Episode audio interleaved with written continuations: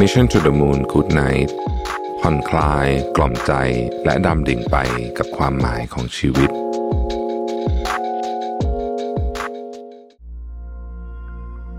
สวัสดีครับ ยินดีต้อนรับเข้าสู่ Mission to the Moon Good Night พอดแคสต์ที่จะมาส่งคุณเข้านอน กับเรื่องราว การค้นหาความหมายของชีวิต ในเชิงปรัชญา และแนวคิดในแง่มุมต่างๆ ผ่านการออกแบบเสียง ที่จะช่วยกล่อมให้คุณรู้สึกผ่อนคลาย และทิ้งเรื่องราววาวุ่นใจก่อนนอนในคืนนี้ ตามชื่อซีรีส์ Good Night ครับ ผมอยากให้ทุกคนหลับตา ปล่อยร่างกายให้สบายสบายผ่อนคลาย นึกถึงร่างกายของเรา ที่ค่อยๆ จมลงไปในเตียงนุ่มๆ สัมผัสอากาศเย็นๆ ที่เข้ามาประทะร่างกายทำตัวให้สบาย ผ่อนคลาย ร่างกายทีละส่วน ตั้งแต่หัว จรดปลายเท้า สูดหายใจเข้า หายใจออก หายใจเข้า หายใจออก หายใจเข้า หายใจออก แล้วบอกกับตัวเองว่า วันนี้ได้จบลงแล้ว เราได้พยายามทำทุกอย่างให้ดีที่สุดแล้ว ความกังวล ความคาดหวัง ความว้าวุ่นใจ ความไม่สบายใจ ขอให้เป็นเรื่องราวของตัวเราในวันพรุ่งนี้ ในคืนนี้เรามาเตรียมร่างกายและจิตใจ ให้พร้อมที่จะเข้านอนดีกว่าครับ ทุกท่านคงเคยได้ยินคำว่า คิดดีทำดีได้ดีคำกล่าวนี้อาจเป็นวลีที่ถูกกล่าวซ้ำจนน่าเบื่อหน่าย หรืออาจถูกตั้งคำถามว่า ไร้เดียงสาต่อความเป็นจริงของโลกใบนี้มากเกินไป มันจะเป็นไปได้จริงๆเหรอ ที่คนเราจะสามารถได้ดี เพียงเพราะว่าเราคิดดี อย่างไรก็ตาม วลีข้างต้นนั้น ก็ตั้งอยู่บนพื้นฐานของความจริงพอสมควรนะครับ ความจริงที่วิ่งไปตาม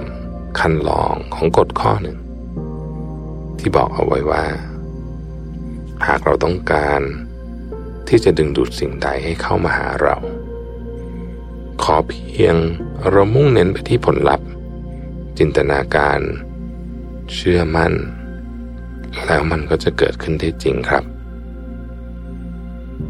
กฎนั้นมีชื่อว่า กฎแห่งแรงดึงดูด หรือ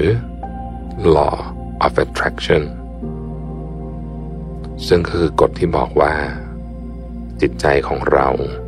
มีพลังอำนาจมหาศาล และสามารถดึงดูดในสิ่งที่จิตใจต้องการให้เข้ามาสู่ตัวเราได้ ด้วยพลังอันแรงกล้า พูดง่ายๆ คือ คิดแต่สิ่งที่ดี สิ่งที่ดี จะถูกดูดเข้ามาหาเรานั่นเองครับ กฎแรงดึงดูด หรือ law of attraction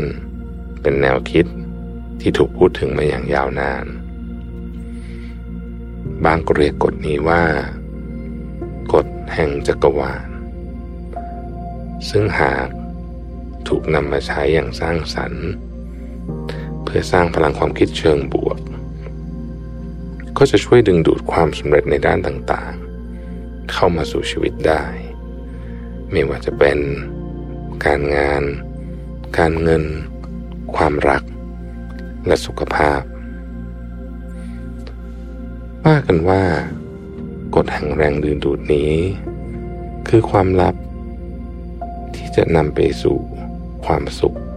และความสำเร็จของชีวิตเพราะจิตของเรานั้น มีพลังอำนาจมหาศาล ความคิดมีแรงดึงดูด มีคลื่นความถี่ เมื่อคิดอะไร ความคิดนั้นก็จะกระจายออกไปในเวิร์จักรวาล แล้วก็จะดึงดูดสิ่งที่คล้ายคลึงกัน ที่มีความถี่เดียวกัน เป็นการดึงดูด สิ่งดีไม่ใช่สิ่งเลวร้าย ให้คิดแต่สิ่งดีๆ แล้วสิ่งดีๆ จะถูกดึงดูดเข้ามาหาเราเอง เมื่อมึงคิดถึงและตั้งใจจดจ่ออยู่กับสิ่งใด แสดงว่าเรากำลังเรียกหาสิ่งนั้นคำว่า universe หรือจักรวาลก็เป็นคำที่มักถูกนำมาใช้ ควบคู่กับกฎแห่งแรงดึงดูด โดยทฤษฎีนี้เชื่อว่า จักรวาลมีพลังงาน เชื่อมโยงกับพลังจิต และความรู้สึกนึกคิดของมนุษย์ทำให้สิ่งที่เราหมกมุ่นอยู่ในความคิด หมกมุ่นอยู่ตลอดเวลา เกิดขึ้นจริง ๆ เช่น สมมติว่าเราจอดรถทิ้งไว้ แล้วในใจกลัวกลัวอย่างมาก ว่าจะมีโจรมาทุบกระจกรถแตกจักรวาลจะจดจำความคิดนี้ไว้ เมื่อเรากลับมา บางทีกระจกอาจจะถูกทุบแตกจริงๆหรืออีกไงหนึ่งคล้ายๆกับความคิด เวลาที่เรารู้สึกว่ามีลางสังหรณ์อะไรบางอย่างนั่นเอง จินตนาการถึงความฝัน กดแรงดึงดูดนั้นทรงพลังมาก คุณจะรู้สึกขอบคุณสำหรับทุกสิ่งที่ประสบความสำเร็จ และตั้งใจที่จะทำมัน ทุกสิ่งจะกลายเป็นจริงได้ เมื่อถึงเวลาของมัน ตลอดเวลาในประวัติศาสตร์ มีผู้คนมากมาย ปรารถนาจะล่วงดูความลับนี้ แต่เขามีคนที่ได้พบ และได้แพร่ความรู้นี้แก่ชาวโลก ความลับที่ว่า คือความลับของกฎแห่งแรงดึงดูด ซึ่งเป็นกฎที่ทรงอนุภาพที่สุดในสากลจักรวาล ได้ถือกำเนิดขึ้นณจุดเริ่มต้นของการเวลา กฎแห่งแรงดึงดูดนี้ดำรงอยู่มาตลอด และจะดำรงอยู่ตลอดไป จิตใจของเรามีบทบาทสำคัญ ที่ทำให้กฎแห่งแรงดึงดูดเป็นจริง โดยเมื่อเราตั้งคำถามกับตัวเองว่าเรารู้สึกอย่างไร ตั้งคำถามอยู่เสมอๆเพราะอารมณ์ความรู้สึก คือเครื่องมือชิ้นสำคัญ ที่บอกได้ทันทีว่า เรากำลังคิดอะไรอยู่ความคิดเป็นตัวกำหนดคลื่นความถี่และความรู้สึก จะบอกว่า อยู่ในคลื่นความถี่ใด เมื่อความรู้สึกแย่ เราก็จะดึงความรู้สึกแย่ๆเข้ามาเพิ่ม เมื่อรู้สึกดี พลังงานก็จะดึงสิ่งดีๆ เข้ามาหาเรามากขึ้น ความลับที่จะทำให้ได้เรียนรู้วิธีการเข้าถึงแง่มุมต่างๆของชีวิตทางด้านการเงิน สุขภาพ ความสัมพันธ์ ความสุข และปฏิสัมพันธ์ทุกรูปแบบในโลกใบนี้ จะเริ่มขึ้นจากการเข้าใจพลังอำนาจภายในตัวเอง ที่ถูกปกปิดซ่อนเร้นมานาน และสิ่งที่เปิดเผยนี้จะนำมาซึ่งความยินดีในทุกๆด้านของชีวิต แนวคิดเรื่องกฎแรงดึงดูด ปรากฏขึ้นครั้งแรก ในหนังสือของเฮเลนาบาลาวัสกี นักปรัชญาและนักเขียนชาวรัสเซีย ในปี 1877 ซึ่งได้อธิบาย ถึงพลังของจิตใจมนุษย์ ที่สามารถดึงดูดสิ่งต่างๆได้ หลังจากนั้นก็ถูกนำไปพัฒนา และนำไปต่อยอดเป็นงานเขียนต่างๆ อีกมากมาย จนกระทั่งในปี 2006 มีการตีพิมพ์หนังสือที่ชื่อว่า The Secret ซึ่งหนังสือเล่มนี้มีเนื้อหาเกี่ยวกับกฎแห่งแรงดึงดูดที่สร้างความมหัศจรรย์ให้ชีวิตในด้านต่างๆ เมื่อนำมาปรับใช้กับวิธีคิดอย่างสม่ำเสมอ กลายเป็นหนังสือขายดี มียอดขายทั่วโลกเกือบ 20 ล้านเล่ม และได้รับการแปลเป็นภาษาต่างๆถึง 40 ภาษา รวมถึงภาษาไทยด้วย อาจกล่าวได้ว่า หนังสือ The Secret เล่มนั้น มีอิทธิพลอย่างมาก ที่ทำให้แนวคิดนี้ แพร่หลายมาจนถึงปัจจุบัน The Secret บอกเอาไว้ว่า ความสำเร็จทุกอย่างจะเกิดขึ้นได้ เราต้องเข้าใจกระบวนการการทำงาน ซึ่งก็ได้มีการแนะนำกระบวนการไว้สามขั้นตอน กระบวนการที่หนึ่ง attraction process หรือกระบวนการสร้างแรงดึงดูด กระบวนการที่ 2 gratitude หรือกระบวนการรู้จักขอบคุณและชื่นชม กระบวนการที่ 3 visualize หรือกระบวนการในการสร้างภาพ โลกของเรามีแรงดึงดูดที่เป็นพลังงานที่ไม่สามารถมองเห็นได้ด้วยตาเปล่า แต่เรา สามารถสัมผัสมันได้ ผ่านกระบวนการเกี่ยวเนื่องอื่น ๆ ตัวเราเองก็สร้างแรงดึงดูดเหมือนกัน เราทุกคนล้วนต้องการสิ่งที่ดีเข้ามาในชีวิต ดังนั้นเราจะสร้างแรงดึงดูดอย่างไร ให้มีแต่สิ่งดีๆเข้ามา The Secret ได้บอกหลักสำคัญไว้ดังนี้ เรื่องแรก คือการคิดเชิงบวก หรือ positive thinking ทุกความคิดมีแรงดึงดูด สังเกตได้จากการที่เรากังวลสิ่งใด สิ่งนั้นมักจะเกิดขึ้นจริง หากเราเปลี่ยนความคิดเป็นคิดแต่เรื่องที่ดี คลื่นความคิดของเรา ก็จะเปลี่ยนและดึงดูดสิ่งดีๆ เข้ามาในชีวิต หลักที่สองคือการรู้เท่าทันความคิดของตัวเอง นั่นก็คือการมีสติ และตระหนักรู้ว่า ขณะนี้เรากำลังคิดอะไรดู คิดดีหรือคิดร้าย เมื่อเรารู้เท่าทันความคิดของตัวเอง ก็จะสามารถแยกแยะ ความคิดได้ทำให้เรามีโอกาสที่จะยับยั้งความคิดไม่ดี และคิดเรื่องที่ดีต่อไป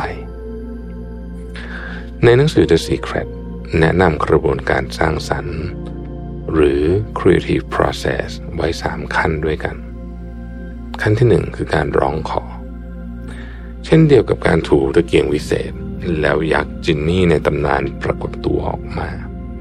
หน้าที่ของเราคือการร้องขอ ก็คือการต้องใช้พลังความคิดอันแรงกล้า ส่งพลังให้จักรวาลรับรู้ว่า แท้จริงแล้วตัวเราต้องการสิ่งใด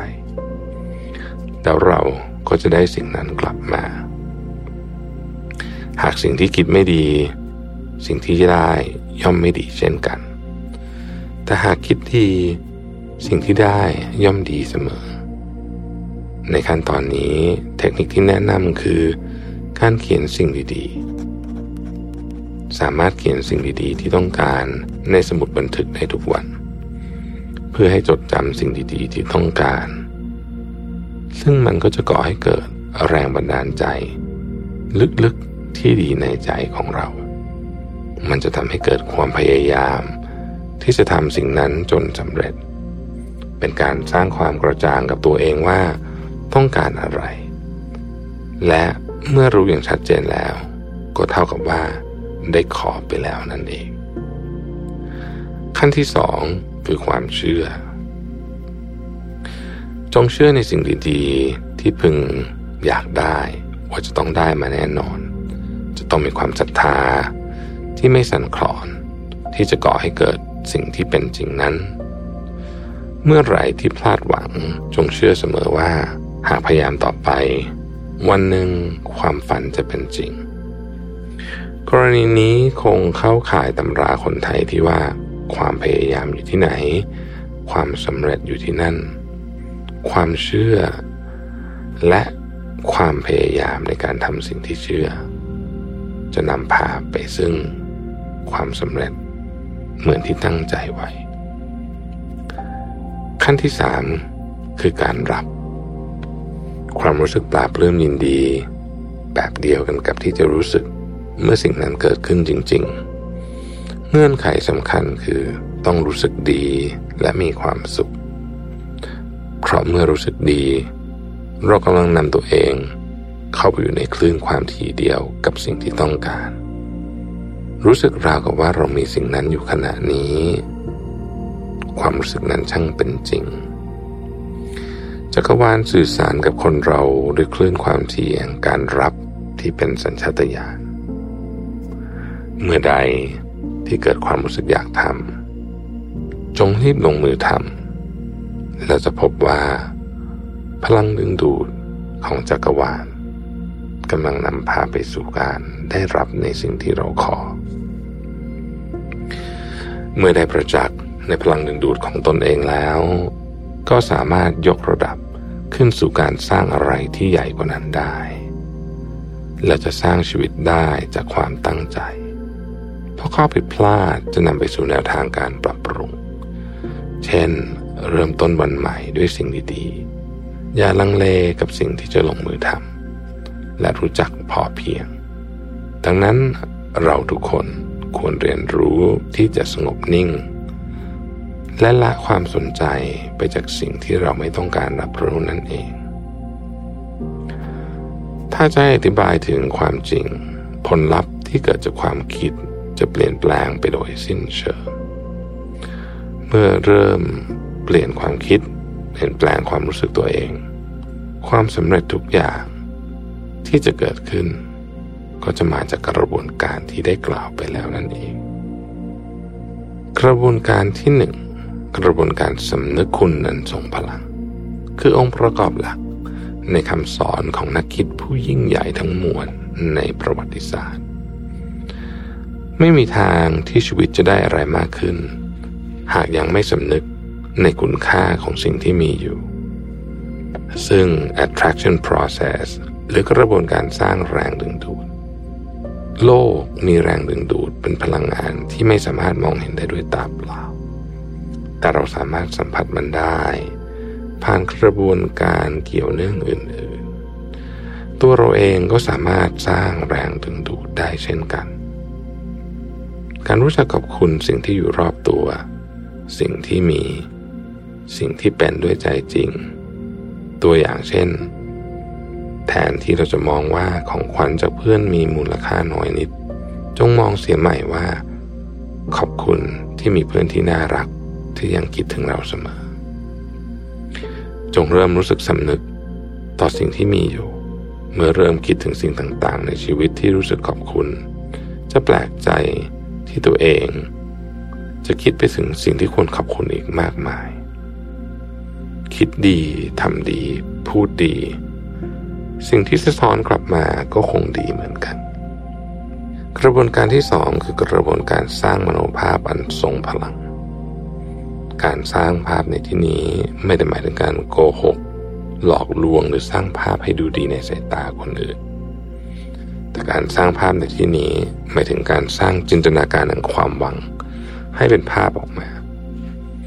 เช่นหาต้องการมีบ้านสวย ลองวาดภาพบ้านในฝันออกมา ก็จะมีความหวัง แรงบันดาลใจ พลังในจิตใจ ให้เกิดความพยายามในการสร้างสรรค์แนวทาง ที่จะได้มาซึ่งบ้านในฝัน การสร้างภาพอีกในหนึ่ง อาจจะเหมือนการสะกดจิตตัวเองด้วยภาพที่เกิดขึ้นอาจจะเกิดขึ้นในสมอง ไม่ว่าจะเป็นความคิด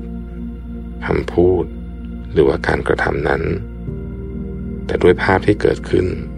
จะนำพาไปซึ่งเหตุการณ์จริง ๆ ที่จะเกิดขึ้นภายหลังนักกีฬาระดับโลกจำนวนมาก ใช้วิธีการนี้ในการนึกถึงภาพตอนจบหรือภาพชัยชนะของตัวเอง แล้วเมื่อการแข่งขันจริงมาถึง เรื่องนั้นก็เกิดขึ้นจริง ๆ กระบวนการที่สามกระบวนการการปฏิบัติอันทรงพลัง ให้ทำกระดานสร้างภาพ โดยบนกระดานแผ่นนี้สามารถสร้างจินตนาการหลุดโลกแค่ไหนก็ได้ วาดภาพ วัตถุสิ่งของอะไรก็ได้ที่ต้องการลงไป เมื่อต้องการดึงดูดอะไรสักอย่างเข้ามาในชีวิต ต้องรู้ชัดเจนก่อนว่า การกระทำจะไม่ขัดแย้งกับความปรารถนา ลองคิดว่าได้ขออะไรไป แล้วอย่าลืมว่าการกระทำจะสะท้อนภาพ สิ่งที่คาดหวังว่าจะได้รับ และจำต้องไม่ขัดแย้งกับสิ่งที่ขอด้วย จงทำตัวประหนึ่งว่ากำลังได้รับ ทำอย่างที่ทำหากได้รับสิ่งที่ต้องการในวันนี้ และทำทุกอย่างในชีวิตให้สอดรับกับความคาดหวังอันแรงกล้านั้น จัดพื้นที่ใหม่ในชีวิต เพื่อรองรับสิ่งที่ปรารถนา และขณะที่ทำอย่างนั้น เราก็กำลังส่งคลื่นสัญญาณ แห่งความคาดหวังอันแรงกล้าออกไป เมื่อเริ่มประจักษ์ว่ากฎแห่งแรงดึงดูดนั้นมีพลังอำนาจมากเพียงใด ก็จะเริ่มมองเห็นได้อย่างชัดเจนขึ้นว่า แท้จริงแล้ว หลาย ๆ เหตุการณ์ที่เกิดขึ้นกับมนุษยชาติ เกิดขึ้นมาได้อย่างไร ถ้าเราคิดถึง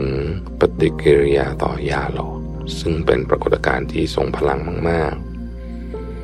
ราะว่าผู้ป่วยคิดและเชื่อจริง ๆ ว่ายาเม็ดนั้นต้องรักษาได้ผล เมื่อพวกเขาเชื่อ อาการป่วยก็ทุเลาลงอย่างไม่น่าเชื่อ ความเครียดก็เช่นกัน ความเครียดทุกประเภท เกิดจากพลังงานลบ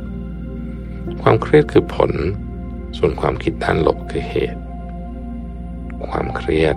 ความคิดเชิงลบทำให้เกิดอารมณ์ที่ขุ่นมัว เศร้าหมอง ส่งผลต่อระดับการทำงานของร่างกาย และสมองที่ลดลงเสมอ ทั้งนี้ไม่ว่าจะเกิดเหตุการณ์ใดขึ้น เราก็สามารถเปลี่ยนเหตุการณ์นั้นได้ ด้วยความคิดเชิงบวก สร้างความคิดดี อารมณ์ดี โดยรู้จักมีความพึงพอใจ รู้จักชื่นชมผู้อื่น มีความหวัง มีความสุข รู้จักสนุกสนานร่าเริง รู้จักขอบคุณ รู้จักรักทั้งตัวเอง ผู้อื่น และสิ่งรอบตัวเป็นต้น ละทิ้งความคิดเลว อารมณ์ร้ายๆ ความคิดด้านลบ ตัดความหวาดกลัว ความกดดัน ความเครียด ความผิดพลาดเลอะเทอะ ความรังเกียจขุนเคือง ความโกรธ การตำหนิติเตียน และกลานนินทา หากจินตนาการว่าจักรวาล คือธนาคารแห่งพลังของทุกสรรพสิ่ง มันเป็นพลาธิการอนุญาตให้เราสามารถเบิกสิ่งใดก็ได้ตามที่เราต้องการ ทุกสิ่งล้วนมาจากจักรวาล และส่งมาถึงโดยผ่านทางผู้คน เงื่อนไข สภาวะแวดล้อม และเหตุการณ์ ภายใต้กฎแรงดึงดูด กฎนี้ทำให้สามารถเบิกจ่ายอะไรก็ได้ จากคลังอันไร้ขีดจำกัด เมื่อปล่อยคลื่นความถี่อันสมบูรณ์แบบของสิ่งที่ต้องการออกไป ทั้งผู้คนเงื่อนไขสิ่งแวดล้อม และเหตุการณ์ที่สอดคล้องต้องกัน ก็จะถูกดึงดูดเข้ามาหา และนำสิ่งนั้น มาให้มองว่า สิ่งที่ต้องการนั่นคือข้อเท็จจริงโดยไม่ต้องสงสัย พลังอำนาจอยู่ที่ความคิด ดังนั้นจงมีสติระลึกรู้อยู่ตลอดเวลา อาจฟังดูซับซ้อนในเรื่องของกระบวนการ มีเรื่องของพลังงานจักรวาลเข้ามาเกี่ยวข้อง ซึ่งเป็นความเชื่อส่วนบุคคล แต่หากจะให้สรุปพื้นฐานของทฤษฎีนี้ง่ายๆก็คือ การคิดดีทำดี แล้วชีวิตจะดึงดูดสิ่งดีๆเข้ามา ไม่ว่าจะเป็นเรื่องงาน เรื่องทรัพย์สินเงินทอง เรื่องความรัก ให้จำไว้ว่าทุกสิ่งที่คิดคือพื้นฐานของทุกสิ่งที่จะเข้ามาในชีวิตของเรานั่นเอง ผมหวังว่าเรื่องราวที่นำมาเล่าในวันนี้ จะช่วยทุกท่านรู้สึกผ่อนคลาย และพึงพอใจต่อชีวิตมากขึ้นนะครับ ตอนนี้ เชื่อว่าทุกท่าน เตรียมพร้อมที่จะเข้านอน รู้สึกผ่อนคลาย สบาย เบา ร่างกายของเรา รู้สึกเบาลง เบาลง จิตใจของเราปล่อยวางเรื่องต่างๆ ลงไปทั้งหมด เรารู้สึกสงบ สบาย ผ่อนคลาย หายใจเข้า หายใจออก หายใจเข้า หายใจออก หายใจเข้า หายใจออก หายใจเข้า หายใจออก เสียงรอบตัวเริ่มเบาลง เงียบลง ขอให้ทุกท่าน รู้สึกผ่อนคลาย และหลับสบายในคืนนี้นะครับ เราพบกันใหม่ในตอนต่อไป กุดไนครับ